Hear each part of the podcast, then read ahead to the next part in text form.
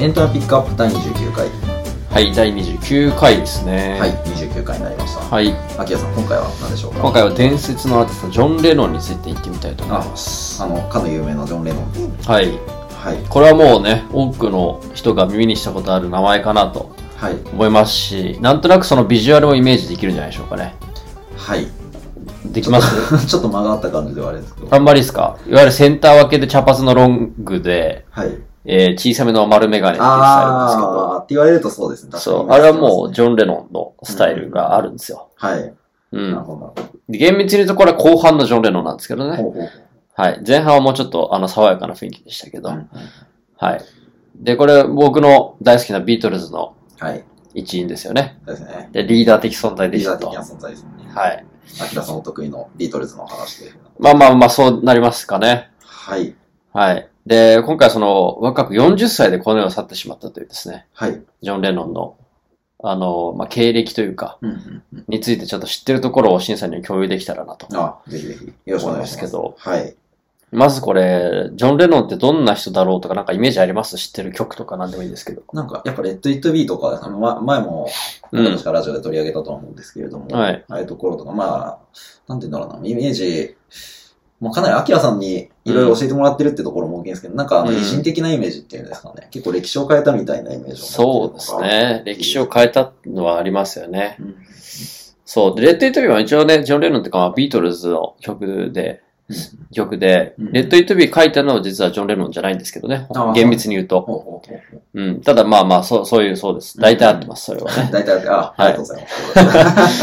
で、まあなんか、その壮絶な人生で、うんあのー社会だけじゃなくて、うんもっと大げさに言えば世界にも影響を与えたっていう人物なんですよね。ほうほうほうシンさんの言う通り。うんうんうん、で、まあ、そしてその後のミュージシャンはもちろんですけど、はい。あの、スティーブ・ジョブズとか、うんうんあの、はじめ多くの経営者、実業者にも、あの、彼のインスパイを受けたと言われていると。うーん、なるほど、なるほど、うんそういうレベルで世界を変えてると。そうですそんねな。ところですね。はい。ちなみに、あの、アップルってスティーブ・ジョブズのね、はい。は、あの、このビートルズから来てるって説もあるんですよ。へえ。そう、ビートルズらも、の人たちも自分らの作った曲を、あの、自分らで会社作って販売したんですよね。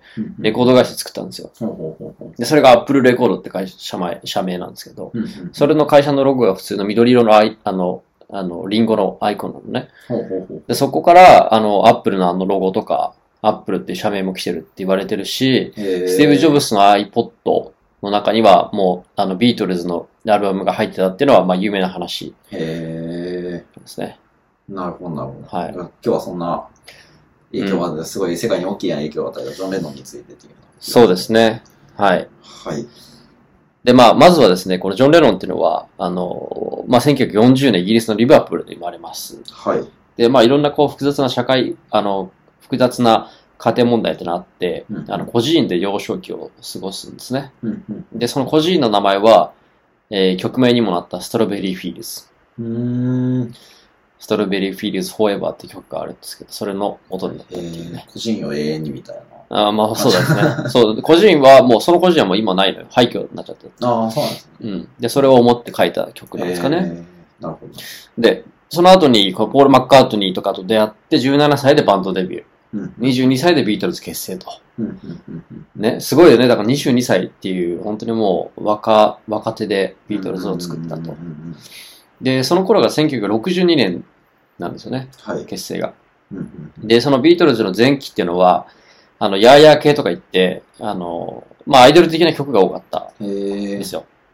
なるほど。当時のアイドルをやーやー系っていう、やーやー言ってる感じの人がモテてるみたいな感じ。うん、そうそう。なんか、ヤーヤーヤー、ヤーヤーっていう曲がね、多かったの よね。えーそうだ、恋愛ものだったり、失恋失恋とかだったり、ほうほまあ、片思いとか、うああ、そういうのはやーやーっていう。まあ、やや系って言い方確かしてたと思うんですけど、えーまあ、いわゆるちょっとこう、あの、そういうのに女子が、女子がこう、黄色い、あの、声を上げるというか、うんうんうん、あの日本で言うと嵐的な、ちょっと昔はいなはいのかな、キンプリとか、そういう、あーそそあの、ジャニーズ的なうんうん扱いだったんですね、前期って。うんうんうんうんで、この前期って頃は、あの、メディアにも結構露出し始めてたので、うんうんまあ、大衆に合わせるようにそういう類のものの傾向が強かったんですよ。うんうんうんうんだけど、ビートルズ中期になると、ある程度こう、もう、知名度も上がってきて、はいこうメディアに迎合したスタイルじゃなくて、うんうんまあ、自我みたいなものが芽生え始めるんだと。うんうんうんうんうん、で、25歳ぐらいからそれまでとは違った感じで、なんか、麻薬やったりとか、ほうほうほうインドの教祖のところに修行に行ったりとかして、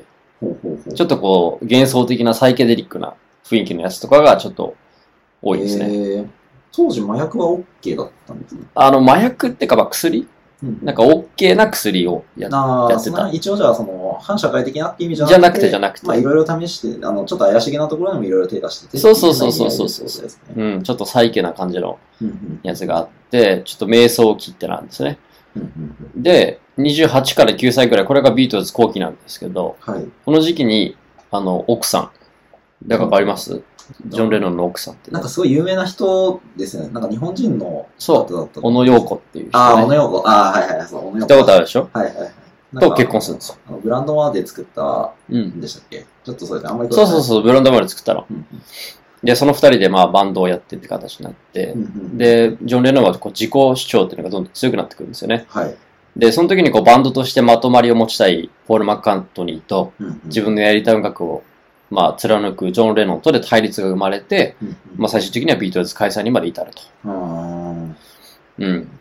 で、あのーその後30代ぐらいになってからジョン・レノンはまあソロとして活動し始めるんあですー、ね。そういうことにもあってたんですね。そうそうそうそうそう。うんで、その時に出されたのが、あーまあ、イマジンとか、うんうんえーハッピークリスマス、War is Over とか、なんかそういう有名なうーん。曲なんですよ、この辺が。ほうほうほうほう Stand by Me とか、あその辺が有名ですね。あ、なるほど、なるほうん、俺個人的に好きなのが Woman ってやつなんですけどね。 ど。うーん。で、ここまでの、さっき言った、あの、自分でやりたい音楽っていうのは、あの、音楽で平和を訴えるってことだったんですよ。うんうんうんで、さっき挙げたのもこういう、こう、ラブピース的な曲の内容が多いし、うんうんあの、War is Over とかね。うんうんあの、音楽で世界を変えるっていうメッセージの社会運動みたいなのやるんですよ。うんで、この時1970年とかだから、バベトナム戦争が泥沼泥沼化うんうんしていたっていう背景もあって、うんうんこれむむ無駄なというか、ちょっとあの、ふ非業の死を遂げるっていう人が相次いでいると。うんうんうんうんうん。で、そこでやった一番有名なのがベッドインっていうね。ほうほうほうほうベッドインっていうのをやったんですよ。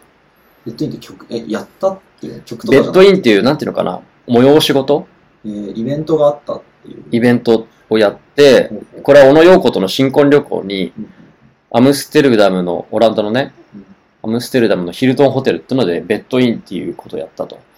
うん ちょっといまいち。これ何言ってるかっていうと、はいこの有名人のハネムーンを必ずマスコミは取り上げるだろうと。うんうんうんでそれならそれを逆に利用して部屋を宣伝しようっていうことで、ほうほうほうジョン・レノンと小野洋子っていうのが、うんあの、真っ白い服を着て、うんうん真っ白のベッドの上で、うんで後ろには、えーヘアピース、ベッドピースっていう看板みたいなのを置いて、ほうほうほう平和について語るっていうパフォーマンスをしたんですよ。えー、え わかります言ってる意味。ちょっといまいちイメージが、え、ヘアピース、ベッドピースあの、要は、まあまあ、ラブピースっていうか、まあ、その平、平平和っていう風な、うんうんあの、ことを掲げて、ほうほうほう要は、ベッドインしますっていう風なことをまず大々的に宣伝して、そしたらマスコミがみんな来るでしょう。んうんうんで、マスコミ来て、カメラの、えっ、と、カメラにしっかりとジョン・レノンと小野よく映してんだけど、その後ろにはピースっていうのが。あピースっていうワードを伝えたかった。そうそうそうそうそうそうあそうなんかヘアピース、ヘアピースってどういう意味なんだろうってのはちょっと。まあ、そうだね。そのヘアピースっていうのがちょっと、俺も、英語のニュアンスがあんまり詳しくわからないけど、要は、要は要はピースっていうメッセージをうん、伝える。マスコミを逆に利用して使った、広めたっていうね。もうあらゆるとこにピースって入れて、そう。とにかく平和になろうぜっていう。そうそうそうそうそうそうそう。う。いうイベイベントとも言えな言えないですなんかベッドインっていう行為をした。ベッドインって行為をした んですよ。そう、それは結構有名なあの行為なんですよね。これはねほうほうほで、まあ、これ結構 PV とかでもいろいろなんかあったりとかしてるんですけうどん、で、まあその当時もこういう影響力っていうのが強くて、ううんうんあの、それが別のベトナム戦争終結にも少なからず貢献したとされてるんですね。うーん。うん。ちょっとへの変あの平和の意識が強まって。うん。終まあ、戦だった大衆の意識っていうか、世論がもう、かなり大きく動いた。そうそうそうそうそして、終結に向けてみんなの気持ちが、そっちの方向に傾っていったっていそうです、そうです。もちん、ろんそれだけが要因じゃないですけど、うんうんうんまあ、少なからずそれもあったと。うんうんだけど、まあちょっとこういう奇抜なやり方っていうのは一部で反感を買うこともあってと。うんうんね。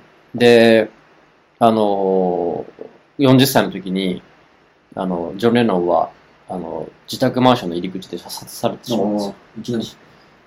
急に要は結構、こういうのって、まあ、一、ね政治家とかでも何でもない人が、要は世論を動かすわけだからう、んそれに対してあまりよく思わないっていう政治家もいるわけですよね。ああ、そういう意味で。うんえー。あの、これは本当にもう謎だからわかんないんだけどう、ん。